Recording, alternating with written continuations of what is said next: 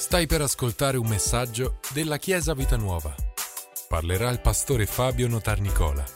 Buon ascolto. Buongiorno Chiesa, è bello condividere la parola di Dio insieme, è bello essere qua insieme. Alleluia, è bello essere qui insieme e celebrare l'Eterno insieme. Questa mattina il tema della predicazione riguarda la nostra fede e in modo particolare il titolo è Come sta la tua fede? Chiedilo a qualcuno vicino a te, come sta la tua fede? Come sta? Come va a fede? Come va a... Come sta? Perché credo che uno degli aspetti importanti, noi siamo chiesa, no? noi siamo credenti, giusto?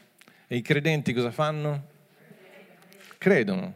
Questa settimana, mentre stavo scrivendo questa frase, c'avevo a fianco di me Davide, ha letto la frase sul computer e ha detto wow, che frase papà. Ha detto guarda che c'ha tutto il suo perché, voi devi venire in chiesa domenica. Noi abbiamo sempre grandi incoraggiatori. cioè proprio dovete vederlo. Mi ha guardato con quella faccia e ho detto ma che frase.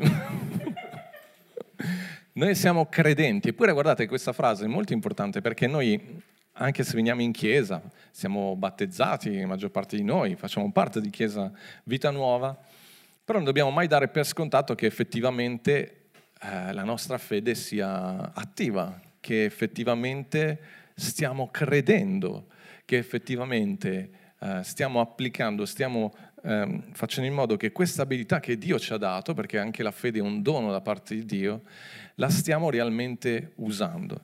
C'è stata un'immagine, mi sono svegliato questa settimana una notte, mi sveglio sempre di notte, non è un problema quello, però con in mente un'immagine in modo particolare e voglio condivider- condividerla con voi perché è un'immagine molto, eh, diciamo che racchiude in sé eh, l'atmosfera che vorrei trasfor- tra- trasmettervi questa domenica. Si trova nel libro di Prima Samuele, il primo libro di Prima Samuele, è, dove si racconta la, il concepimento eh, soprannaturale di, di, Samuele, perché Anna, sua mamma, la parola di Dio dice che aveva il grembo chiuso, cioè non riusciva a, a concepire. E, e quindi questa donna stava soffrendo moltissimo e il marito ogni anno saliva a, a Shiloh, a questo posto dove c'era il sacerdote, dove c'era uh, questo luogo di adorazione, e lei questa volta sale, ma è proprio disperata, e mm, al capitolo 1 viene detto che, eh, al versetto 9, dice così che Anna si alzò dopo aver mangiato, il sacerdote Eli stava seduto all'ingresso del, del tabernacolo, nell'amarezza della sua anima Anna pregava l'Eterno piangendo dirottamente. Non so se vi è mai capitato, di, a tutti è capitato, però di piangere in maniera proprio dirotta vuol dire proprio che non, non riesci neanche a controllarti eh, perché era un momento, aveva accumulato così tanta tensione dentro di sé, così tanta uh, tristezza, che c'è il momento in cui ti devi, devi, esplodere e fa bene anche quello.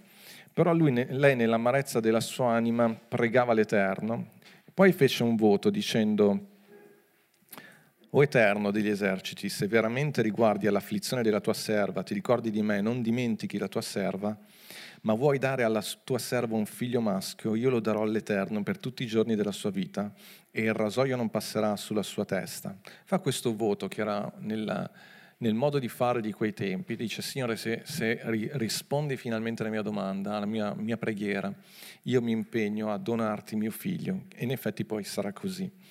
Or mentre essa prolungava la sua preghiera davanti all'Eterno, egli stava osservando la sua bocca. Quindi il sacerdote la vede non sa ovviamente tutta la storia, però vede questa donna che, che sta pregando, sta, cosa sta facendo? Perché in realtà eh, il versetto 13 dice che Anna parlava in cuor suo, soltanto le sue labbra si muovevano, ma la sua voce non si udiva, per questo egli pensava che fosse ubriaca.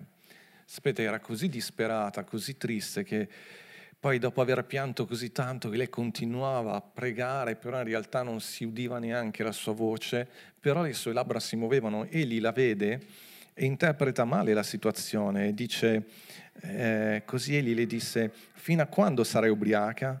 Smaltisci il tuo vino. Ora immaginate la scena.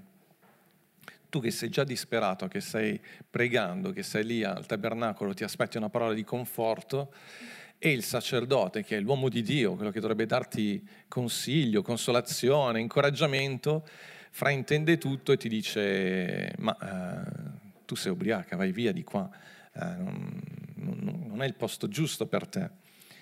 Non so se può capitare, no? quei momenti in cui proprio viene, fraintesa la situazione, se dovesse capitarti che il pastore ti dice una cosa del genere, che vieni, vabbè, sicuramente non, non in questi termini, però quei fraintendimenti per cui lei avrebbe potuto anche reagire male. Invece lei risponde al, al sacerdote, dice no signor mio, io sono una donna afflitta nello spirito e non ho bevuto né vino né bevanda inebriante, ma stavo effondendo la mia anima davanti all'Eterno. Non considerare la tua serva una donna perversa, perché è l'eccesso del mio dolore della mia afflizione che mi ha fatto parlare finora. Qui si ribalta completamente la situazione, perché adesso è Eli. Immaginate che imbarazzo, che profondo imbarazzo quando tu ti rendi conto cioè di aver proprio toppato, ma non un po', alla grande. Cioè questa donna sta piangendo e, e, e sta invocando sinceramente il Signore, sta cercando una risposta. Quindi anche lì lui avrebbe potuto, sai, era la situazione che si ragge, raggela proprio, che dice, vabbè, scusa. Invece il sacerdote risponde in questo modo e dice, vai in pace e il Dio di Israele ti conceda ciò che gli hai richiesto. Il sacerdote risponde in questo modo. E anche qua, in una situazione del genere, come ricevere questa frase? Vabbè, l'ha detta perché vuole togliersi d'impiccio, perché ha così ha avuto pietà di me. Molte volte eh, la parola viene predicata e troviamo mille motivi per non agganciarci a quella parola. Questa donna invece crede crede. Questa è la grande differenza. Guardate, questa donna viene detto così. Ella, ris- ella rispose, possa la tua serva trovare grazia ai tuoi occhi, che era un modo come per dire, possa la tua parola realmente realizzarsi nella mia vita. E la cosa straordinaria è che dice, così la donna se ne andò per la sua via, prese cibo e il suo aspetto non fu più triste questa donna si alza e dice ok, ho ricevuto la parola da parte del sacerdote, che egli non era neanche questo, questo sacerdote così consacrato e, la, sua famiglia alla fine farà una brutta fine, ma lei riconosce che lui è in autorità. Per noi cosa vuol dire questo? Non che dipendi dalle parole del pastore, ma che quando leggi la parola, qualunque sia la condizione, la situazione che stai vivendo, quella è parola di Dio.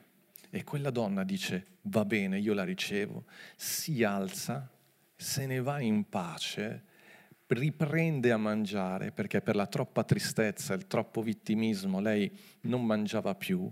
E la cosa bella che mi piace tantissimo perché dice, e il suo aspetto non fu più triste. Come sta la tua fede? Com'è il tuo aspetto? Com'è starti vicino? Che cosa trasmetti quando le persone ti stanno vicino? Che cosa trasmette la tua immagine quando ti guardi allo specchio? Questa donna vuol dire che si è alzata, si è truccata, ha cambiato i suoi vestiti, e, e tu la guardavi ed era una donna che stava bene con se stessa, non aveva ancora un figlio, non aveva ancora ricevuto visibilmente la risposta, ma dentro di sé lei la risposta l'aveva. E infatti si alza, ha rapporti con suo marito, subito dopo lo vediamo, e, e da lì c'è il concepimento, perché Dio agisce nel soprannaturale, ma noi dobbiamo fare la nostra parte nel naturale, e a volte è una parte molto piacevole. Quindi è, è qualcosa che lei riceve e mette in pratica nella sua vita. È di questo che vogliamo parlare questa mattina. Credere, credere, avere questo atteggiamento. Qualcuno, qualcuno di noi questa mattina deve, penso che tutti quanti voi mangiate, ma intendo dire cambiare il tuo aspetto. riconoscere che la parola di Dio è in te e riconoscere che quello che Dio ha promesso è quello che Dio compie. Quindi cosa vuol dire? Eh, come facciamo a verificare la nostra fede? Ho detto l'atteggiamento, sì, ma come facciamo a, ad attivare la nostra fede? La fede è sempre collegata alla parola. La fede, prima di tutto, il primo passaggio è assolutamente questo, ricevere la parola. Questa donna ha ascoltato il profeta, scusatemi, il sacerdote, e ha ricevuto nel suo cuore quella parola. Quando tu leggi questa parola, quando ascolti l'annuncio della parola, le buone novelle, noi annunciamo buone novelle, quando ricevi questa parola, quando ascolti la devi ricevere nel tuo cuore, accoglierla. Vi ricordate, non la andiamo a leggere, però la, la parabola del, del, del seminatore, il, il, il, contadino esce e semina il seme, lancia il seme nel terreno e il terreno deve accogliere questo seme e Gesù ci spiega che quel terreno rappresenta il nostro cuore, la parola di Dio che deve essere accolta nel cuore. Questa donna nella sua mente poteva eh, farsi mille pensieri, è del tutto irrazionale quello che è stato detto, quello che è avvenuto. Sì, certo, perché la fede va al di là della nostra uh, ragione, al di là di quello che, nostre, che i nostri occhi vedono, al di là di quello che i nostri sensi dicono. Perché? Perché noi ci attiviamo e riceviamo la parola di Dio nel nostro cuore. C'è un aspetto molto importante, voglio farvi vedere in Ebrei, capitolo 4, che ci spiega come mai in alcuni momenti questa parola non funziona, come mai questa parola non, non, produce frutto. In Ebrei capitolo 4 ci viene detto così, sta parlando dell'esperienza di, del popolo di Israele quando sta per entrare nella terra promessa e tra poco andremo a vederlo, però Ebrei capitolo 4 versetto 2 dice una cosa importantissima. Dice, infatti a noi, come pure a loro, è stata annunziata la buona novella la mia responsabilità, la nostra responsabilità come pastori è di annunciare la buona novella, cioè la, buona notizia di ciò che Gesù ha compiuto per noi sulla croce.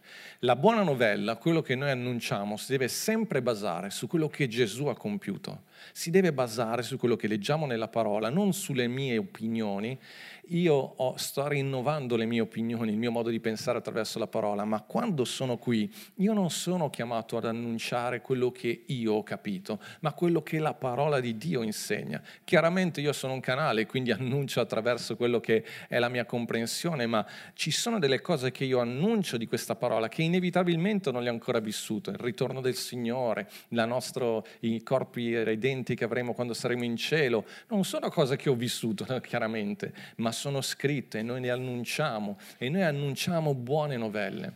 Quando ascoltate qualcuno che, deve, che predica, riconoscete subito, dovete avere questa, questa atmosfera dentro di voi. Sta annunciando le buone novelle, le buone notizie che sono collegate alla croce e alla resurrezione di Gesù, perché questo è il Vangelo mi sta parlando di quel, di quel, Dio che Gesù è venuto ad annunciare. Questo è il Vangelo. E qui dice che a loro è stata annunciata la buona novella, ma la parola della predicazione non giovò loro nulla. Sapete che ancora questa mattina la parola della predicazione può giovare o può non giovare nulla, può portarti eh, vantaggio, può diventare qualcosa di concreto nella tua vita oppure no. Non dipende soltanto da chi annuncia. La mia responsabilità è annunciare buone novelle, ma poi c'è una tua responsabilità e anche una mia responsabilità una volta che esco da questo posto e, e affronto la mia vita quotidiana. È una cosa molto importante da comprendere questo. Non basta stare qua a dire ok, io sono andato al culto, ho, fatto, ho guadagnato 10 punti e vedrai che questa settimana mi andrà tutto bene. Mi spiace, non funziona così. Qui dice che noi annunciamo, ma poi c'è un altro aspetto molto importante. Noi quando annunciamo la parola ci sono due ingredienti che noi vi stiamo dando, la parola e la fede. Perché? Perché la fede viene dall'udire la parola. Anche la fede è un dono di Dio. Quando noi annunciamo la parola di Dio, le promesse di Dio, immediatamente dentro di te, nel tuo spirito, c'è qualcosa che si risveglia quel qualcosa è il tuo spirito che ti dice sì, è così. E quella è la fede di Dio, la fede che Dio ti dona, una fede soprannaturale, una fede che viene dal cielo, che viene dallo Spirito Santo. E tu quando vai a casa hai questi due ingredienti, hai la fede di Dio e hai la parola di Dio. Ma c'è qualcosa che solo tu puoi fare, io non lo posso fare. E lo dice qua, dice non è stata congiunta, la parola della predicazione non è stata congiunta alla fede in coloro che l'avevano udita. Cosa vuol dire? Che la parola e la fede non sono state mischiate insieme. Questo è ciò che devi fare tu. Questo è il tuo compito questa parola che io ti annuncio e quell'entusiasmo che tu senti dentro di te, perché dentro di te tu hai la conferma da parte dello Spirito Santo che ti dice è così e parla al tuo spirito, ma a quel punto poi tu devi unire questa fede e questa parola, mischiarle insieme e farle diventare un tutt'uno. Come si fa a fare tutto questo? Ve l'ho detto tante volte, la parola di Dio, uso questo parolone, è paradigmatica. Cosa vuol dire? Che è un, come un verbo all'infinito che tu devi imparare a coniugare. I nostri bambini elementari imparano tutti, tutti i tempi, i modi e quant'altro. Quindi se io ti dico il verbo amare, il verbo amare è all'infinito, ma poi ci vuole un soggetto e quindi metti il soggetto davanti. Io amo, tu ami, egli ama. Andiamo avanti. La parola di Dio è così. Quando io ti dico noi siamo più che vincitori in Cristo Gesù, io ti sto dicendo un concetto che è all'infinito, è un concetto che rimane lì. Però quel concetto, quella verità, tu la devi far diventare tua. In che modo? Coniugandola alla tua vita. E ci sono versetti che chiaramente sono rivolti a tutti i credenti. Siamo più che vincitori in Cristo Gesù, riguarda tutti noi.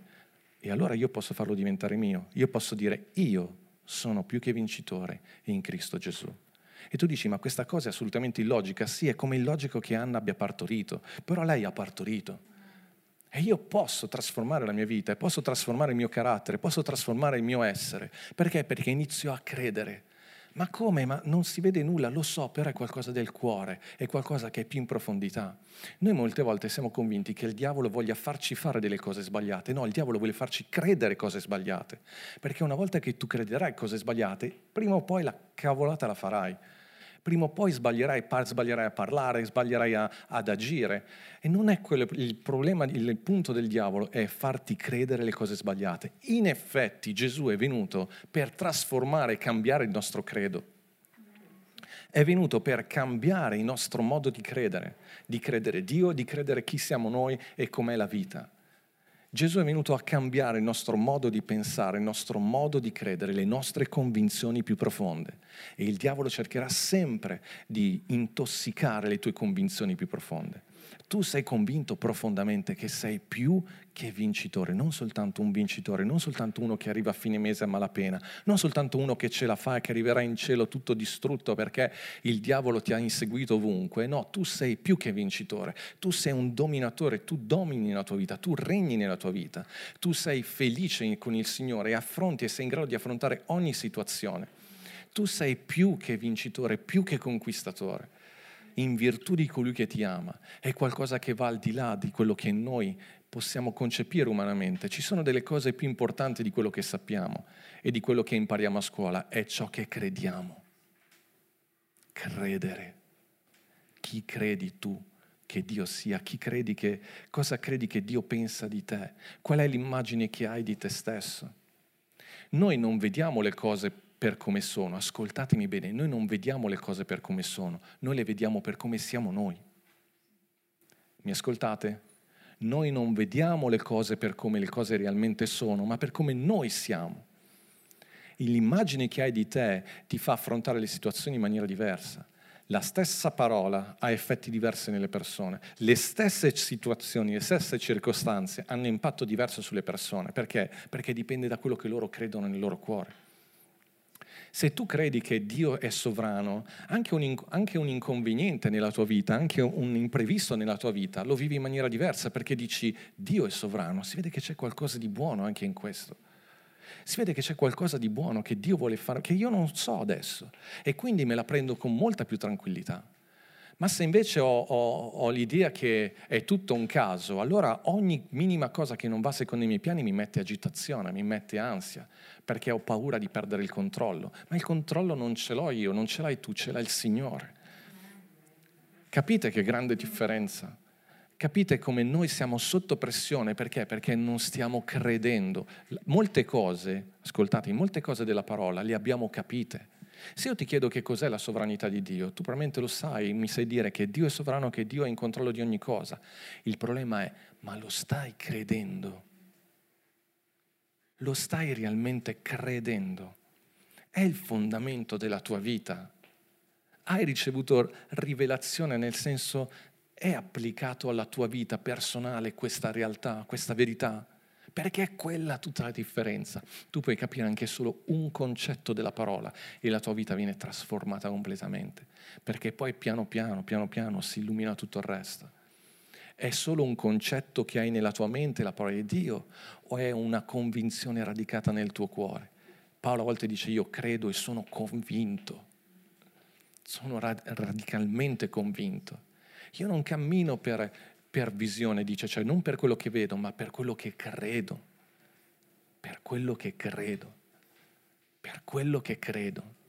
Se dovessimo agire solo per quello che vediamo, mamma mia, molte cose non le avremmo fatte. Se siamo qua in questo luogo, abbiamo questo bellissimo locale che stiamo ristrutturando, se abbiamo fatto certi passi, non ci siamo mossi solo per quello che vedevamo nel naturale, altrimenti saremmo rimasti lì dove eravamo vent'anni, vent'anni fa, no, dieci anni fa, ma noi ci siamo mossi per quello che crediamo. Tu nella tua vita hai la possibilità di incarnare la promessa di Dio. Tu devi essere una manifestazione della parola di Dio. Credere è importante. Sapete Gesù quando, quando era davanti alla tomba di Lazzaro, a Maria cosa gli ha detto? Maria gli ha detto guarda che è già dentro questa tomba da diversi giorni, puzza già ci sono delle sentenze sulla nostra vita che sono proprio così, non lasciano scampo, è così, non puoi più cambiare. Ma Gesù gli ha detto, ma non ti ho io detto che se credi, dite se credi, vedrai la gloria di Dio. Non se frequenti la Chiesa, se il tuo nome è scritto in qualche albo di, di membri di Chiesa, non se fai le cose giuste, se credi. Se credi se credi. Come sta il tuo cuore? Perché la fede è nel cuore. Perché Dio ha stabilito che sia per fede? Affinché tutti lo possano ricevere. Vedete, sviluppare il nostro intelletto, le nostre facoltà intellettuali è importantissimo. Amiamo la scuola, amiamo il fatto che possiamo crescere in questo. Io continuo a studiare, continuo a crescere e mi curiamo il nostro corpo ah, lo curo, vabbè. E, e, e, andiamo, c'è chi va in palestra, c'è chi sogna di andare in palestra, c'è chi insomma si fa quello che può, però curiamo il nostro corpo, però ascoltatemi, c'è qualcosa di, di ancora più importante, è ciò che credi, è il tuo cuore, il tuo spirito, come sta il tuo spirito. Non è il fatto che venire in chiesa è importantissimo perché appunto ci sono queste predicazioni, ti sfidiamo, ti ricordiamo le cose, viviamo la comunione fraterna, viviamo la presenza di Dio. Ma alla fine quando torni a casa è, ma tu cosa stai credendo? Tu cosa stai credendo nel tuo cuore? Se andiamo in numeri, lì dove c'era questa storia meravigliosa delle, delle spie che vanno a vedere il territorio che Dio ha promesso a loro di, di, di dare la, la terra promessa, la sapete, conoscete, penso, tutti questa storia. Comunque il popolo di Israele per conquistare la terra promessa sceglie 12 spie e manda queste spie a esplorare il paese. Sono 12 principi, sono 12 persone che hanno la stessa estrazione sociale. Non c'è motivo per cui debbano vedere in modo diverso se non a causa del loro cuore e dello spirito che c'è in loro. Alleluia.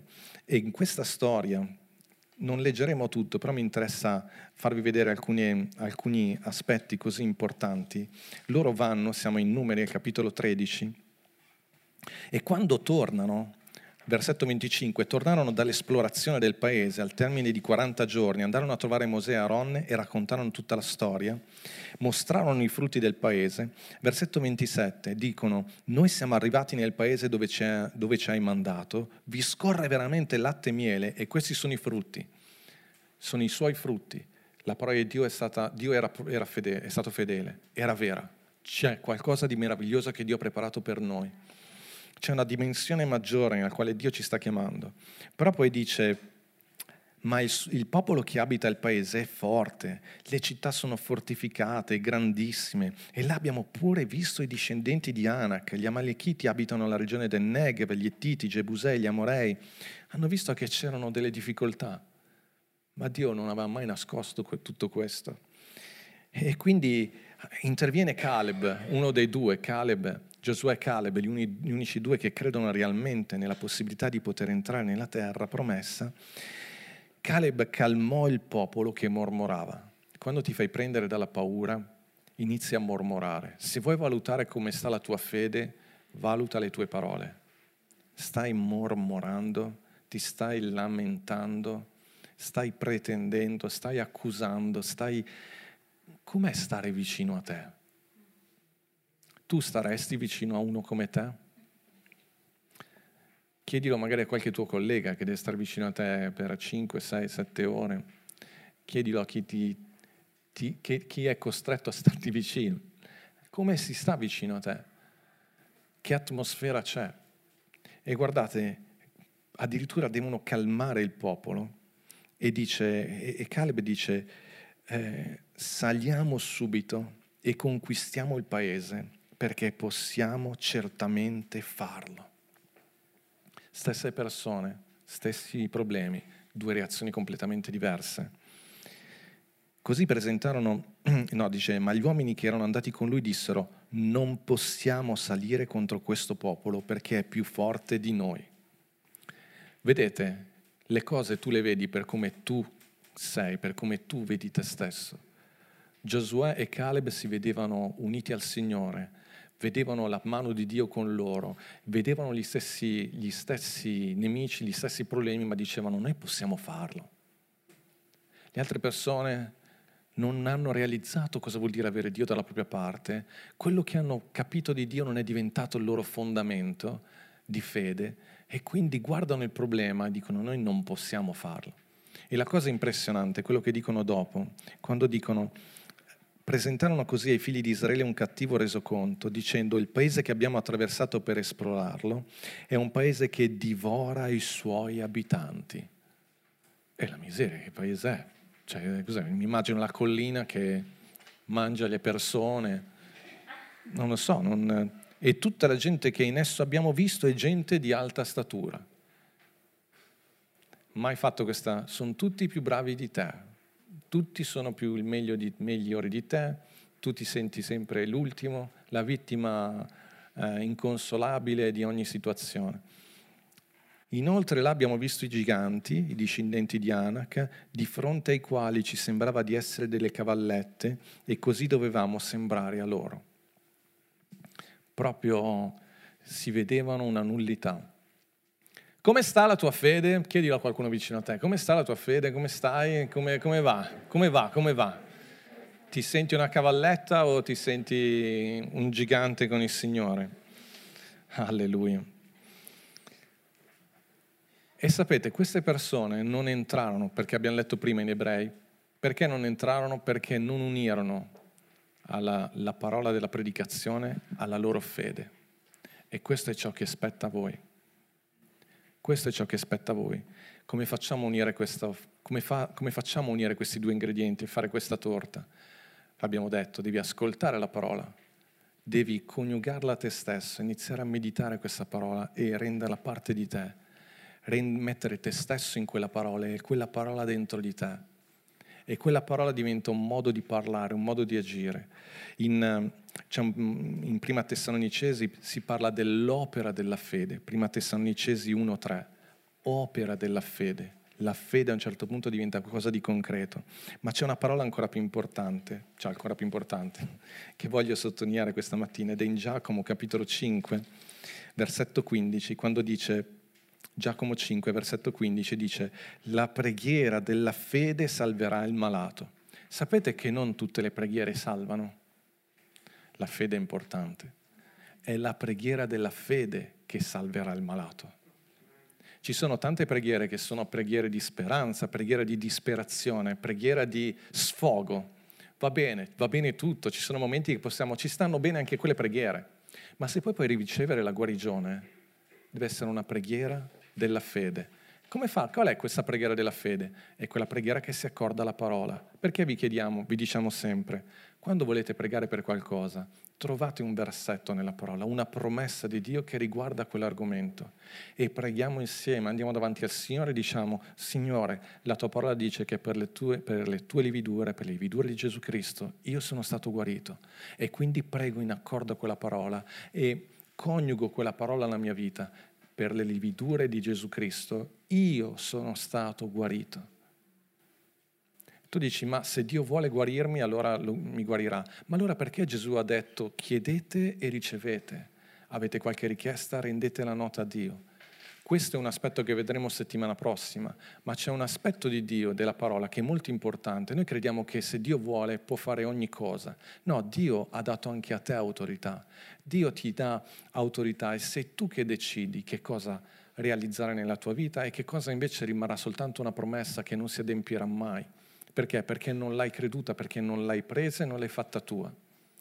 Sapete, Dio, Giovanni 3,16 dice: Dio ha tanto amato il mondo che ha dato il suo unigenito figlio affinché chiunque crede in lui, chiunque crede.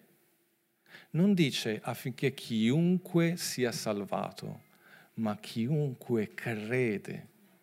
La parte di Dio è stata di aver dato Gesù Cristo a morire sulla croce per noi, ma la nostra parte è quella di credere. Se non lo credi, non lo afferri, non lo ricevi. Se non lo credi, non lo puoi ricevere. Alleluia. Chiunque crede, se, ve, se credi, vedrai. Non è vero che Dio può fare ogni cosa e quindi noi stiamo qui in balia di, questo, di questa volontà. No, Dio ti ha dato gli strumenti in mano per poter realizzare la sua parola, affinché tu possa ricevere la preghiera della fede. Se tu credi, vedrai. Alleluia, la, prom- la, la, pre- la, fede riceve le promesse, pro- la, fede vede la gloria di Dio, la fede sposta le montagne. Voglio leggervi quest'ultimo versetto e poi ne parleremo meglio nelle prossime domeniche. Mentre andiamo lì siamo in Marco capitolo 11, un passaggio meraviglioso, importantissimo. Voglio dirvi anche un pensiero che secondo me è molto importante, soprattutto in questo periodo. Il diavolo cercherà sempre di mettere in dubbio ciò che noi crediamo, ma a volte quando noi siamo determinati su certe cose, la tecnica del diavolo diventa quella di esagerare, di spingerti a fare delle stupidate. Lo ha fatto anche con Gesù. In una delle tentazioni di Gesù, il diavolo dice a Gesù, se tu sei, visto che tu sei il figlio di Dio, quella parola quando leggete nel Nuovo Testamento, soprattutto quando c'è questo se il concetto forse viene espresso meglio dicendo visto che, è proprio una, una tentazione, no? Cioè, visto che tu sei il figlio di Dio, ma perché non vai eh, su questo pinnacolo del Tempio davanti a tutti, ti butti giù, gli angeli sicuramente, tu sei un credente, gli angeli sicuramente vengono a prenderti e tutti vedranno quale grande credente sei, che tu sei veramente figlio di Dio. Ok, credere non vuol dire che io allora faccio delle stupidate che mettono a rischio la mia vita. Non ha senso. Credere non significa uh, mettere a rischio se stessi per dimostrare qualcosa. Io come credente non devo dimostrare niente a nessuno.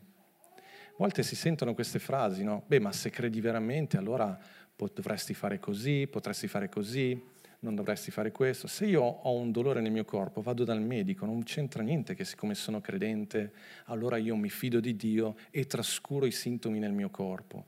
Quello, quando c'è questa, questa spinta, questa voce dentro di voi che vi dice, eh ma se sei un vero credente, allora dovresti fermatela subito.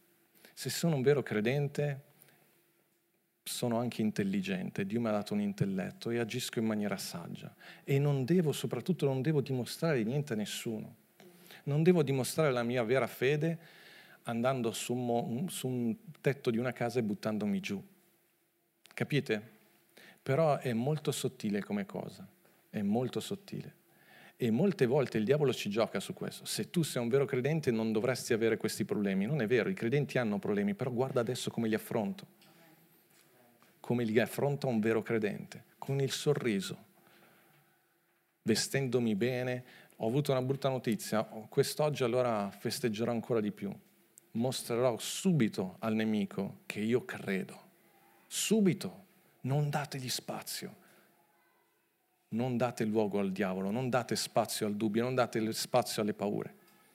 Marco 11, lo leggiamo velocemente perché poi lo riprenderemo, però Marco 11, versetto 22, allora Gesù rispondendo disse loro, abbiate la fede di Dio. Perché dice così? Perché Pietro dice, guarda Gesù, il fico che tu hai maledetto si è seccato. Gesù stava entrando a Gerusalemme con i discepoli, c'è questo fico, Gesù va a cercare un frutto da questo fico, non ne trova. Non si capisce perché c'è questa scena, perché non, la parola di Dio dice anche che non era il tempo dei fichi, quindi perché Gesù è andato? Gesù ci vuole insegnare qualcosa. Lui va lì e l'idea sembra, non so se vi è mai capitato, che ti succede qualcosa, non so, vai, accendi la macchina, quella mattina la macchina non parte, quindi inizi a pensare, ecco, tutti a me, c'è qualcosa che non va nella mia vita, sono sfortunato, c'è qualcosa di materiale diventa un messaggio per te spirituale che attacca la tua fede e ciò che tu credi. In quel momento devi rispondere. Se hai la macchina, rispondi alla macchina. Cioè noi adoriamo uno che ha parlato a un fico e voi vi vergognate a parlare alla macchina. Voi gli dovete proprio parlare. Ma come ti permetti? Io sono benedetto. Mai più esca parola così da, da, da te e la macchina si azzittirà. Ma siete voi a dovergli parlare. Gesù parla al fico e dice mai più nessuno mangi frutto da te non dite alla macchina mai più ti accenderai, se no poi sono fatti i tuoi. Però è dire, come ti permetti? Io rispondo subito e dovete parlare. I discepoli hanno sentito, non è stato un pensiero, non è stato... Ha parlato, perché Gesù forse voleva anche insegnare qualcosa. Vabbè, siate saggi, non iniziate a parlare in giro, eh, tu... Eh. Però rispondere, perché? Perché Gesù quando parla al fico sta rispondendo a quella voce. Infatti la parola di Dio dice proprio che lui rispose, come se il fico gli avesse fatto una domanda, come se il fico gli avesse intimato qualcosa. E Gesù lo guarda e dice, non ti permettere più. E quando arrivano il giorno dopo dicono guarda il fico è seccato, sì perché se tu rispondi alle, domande, alle parole negative, quelle parole prima o poi si seccano e non si faranno più sentire. Se invece ci giochi insieme, ah, ah, tutto a me, sì, hai ragione, non ci sono fichi e non è stagione dei fichi, stai in silenzio, non, non, sta, non, vuol dire che siccome tu non hai un fico io la mia vita è, è, non vale niente, stai zitto. Non parlate male alle persone, parlate alle circostanze, fatele stare in silenzio. I credenti subiscono troppo, perché? Perché sono lì a dire se Dio vorrà il fico si seccherà. No, è stato Gesù, uomo, a parlare. E poi dice ai discepoli, eh, questa cosa la posso fare solo io. No, gli dice ai discepoli, guardate che se alcuno, guardate bellissima questa frase, dice perché in verità vi dico che se alcuno, alcuno vuol dire non se un apostolo, se un profeta, se una brava persona, dice se alcuno, c'è un alcuno in questa stanza, vedete che la parola di Dio è paradigmatica, cioè un paradigma, sta cercando un alcuno. Oggi la parola di Dio sta cercando un alcuno, un qualcuno che ci creda e che si creda che parlare porta, fa la differenza nella nostra vita. Ma razionalmente non ha senso, infatti è, è per fede, è per fede nella parola. Dice se qualcuno dirà a questo monte spostati e gettati nel mare e non dubiterà in cuor suo, ma crederà che quanto dice, ma crederà. Credere è importante assolutamente. Tu puoi parlare, ma se non è collegato a quello che tu credi, se non ci stai credendo a quello che stai affermando, non accadrà nulla. Però Gesù dice che se alcuno dirà a questo monte spostati e gettati nel mare e non dubiterà in cuor suo, ma crederà che quanto dice avverrà, qualunque cosa dirà gli sarà concessa. Perché l'ho imparato a memoria? Perché è il fondamento, è uno dei fondamenti della nostra vita. Imparare a parlare alle circostanze e la parola di Dio sta cercando ancora oggi un qualcuno che ci crede, un qualcuno che crede nella parola e che inizia a dichiarare questa parola. Anche noi non, non vogliamo cambiare la geografia dell'Italia, non ci interessa spostare i monti, per carità, già ci abbiamo messo molto a imparare dove sono, lasciateli lì, però le vostre circostanze sì, le potete spostare e non è Dio a farlo, non lo farà Dio per voi, Dio vi sta insegnando come farlo. Forse quando eravate piccoli a livello spirituale le cose sono avvenute senza che neanche voi ci avete pensato, forse perché qualcun altro ha pregato per voi. E questo è normale. Ci sono cose che noi facciamo, abbiamo fatto con i nostri figli quando erano piccoli, ci sono delle cose che adesso ci aspettiamo che facciano loro perché stanno crescendo e ci sono delle cose che quando saranno completamente adulti dovranno fare loro perché sei adulto e se non le fai papà e mamma non verranno più a farle. Ed è giusto che sia così. È giusto che sia così. Anzi, loro, noi ci aspettiamo, l'Apostolo Paolo si aspettava, Chiesa, che in tre anni gli, i credenti diventassero adulti spiritualmente. In tre anni di fede, in tre anni di immersione nella parola, la tua vita dovrebbe essere una vita da adulto, cioè in grado di prendersi cura di altri. Scuola di discepolato, tra poco ne parleremo. Questo si aspetta il Signore. Paolo è stato in Efeso tre anni e dopo tre anni ha chiamato gli anziani, cioè i responsabili. Dopo tre anni di predicazioni ad Efeso, in quella chiesa c'erano già anziani, persone in grado di prendersi cura della chiesa. Questo è crescita. Questo è crescita. E vuol dire che non era più Paolo a stare lì a pregare per delle cose, la preghiera della fede avevano imparato a farla loro e loro avevano imparato a parlare alle loro montagne e a spostarle. Gloria a Dio. Amen. Possiamo alzarci in piedi? Alleluia. Alleluia.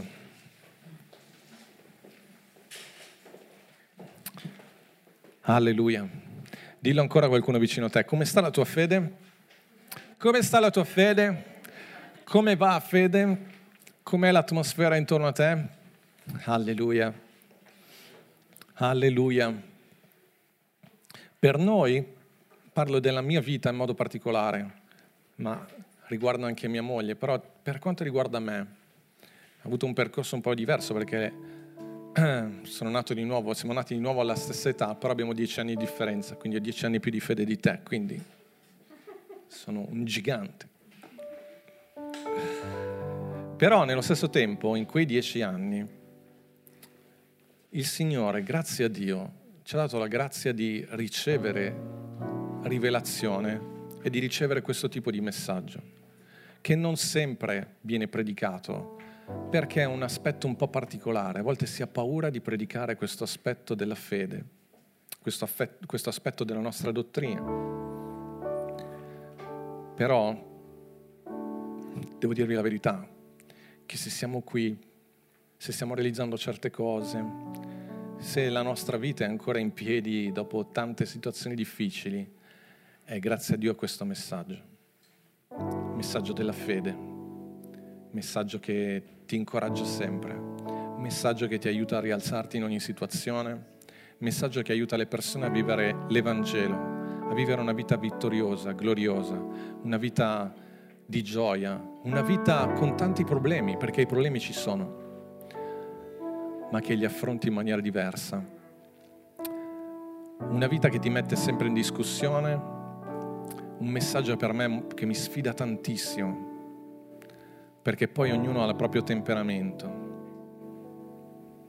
Però tante volte ho dovuto poi chiedere perdono al Signore e dire Signore, io voglio essere Giosuè, io voglio essere Caleb, io voglio essere colui che ha un altro spirito, colui che, che è in grado di illuminare la vita delle persone, colui che incarna il tuo messaggio, colui che, che vive la gloria di Dio, colui che trasmette questa gloria, colui che cammina non per quello che vede, non per quello che sente, ma per quello che crede. Alleluia. Colui che è in grado di alzare le sue mani anche nelle situazioni più difficili, colui che è in grado di predicare anche quando tutto sembra andare storto, colui che è in grado di basarsi sulla parola e non sulle proprie esperienze uh, più o meno vittoriose, colui che è in grado di innalzarsi sulla parola Alleluia. Innalzarsi sulla parola. Una chiesa al di sopra della media. una Chiesa che sa guardare dalla prospettiva di Dio. Insegnaci, Padre, a vederci per come tu ci vedi. Insegnaci, Padre, a parlare per come la tua parola parla. Insegnaci, Padre, a essere fratelli e sorelle che sanno sempre incoraggiare. Amen, Chiesa. Grazie per averci ascoltato. Rimani aggiornato attraverso i nostri canali social. Ci trovi su Facebook, Instagram, Spotify e sul sito www.chiesavitanuova.org.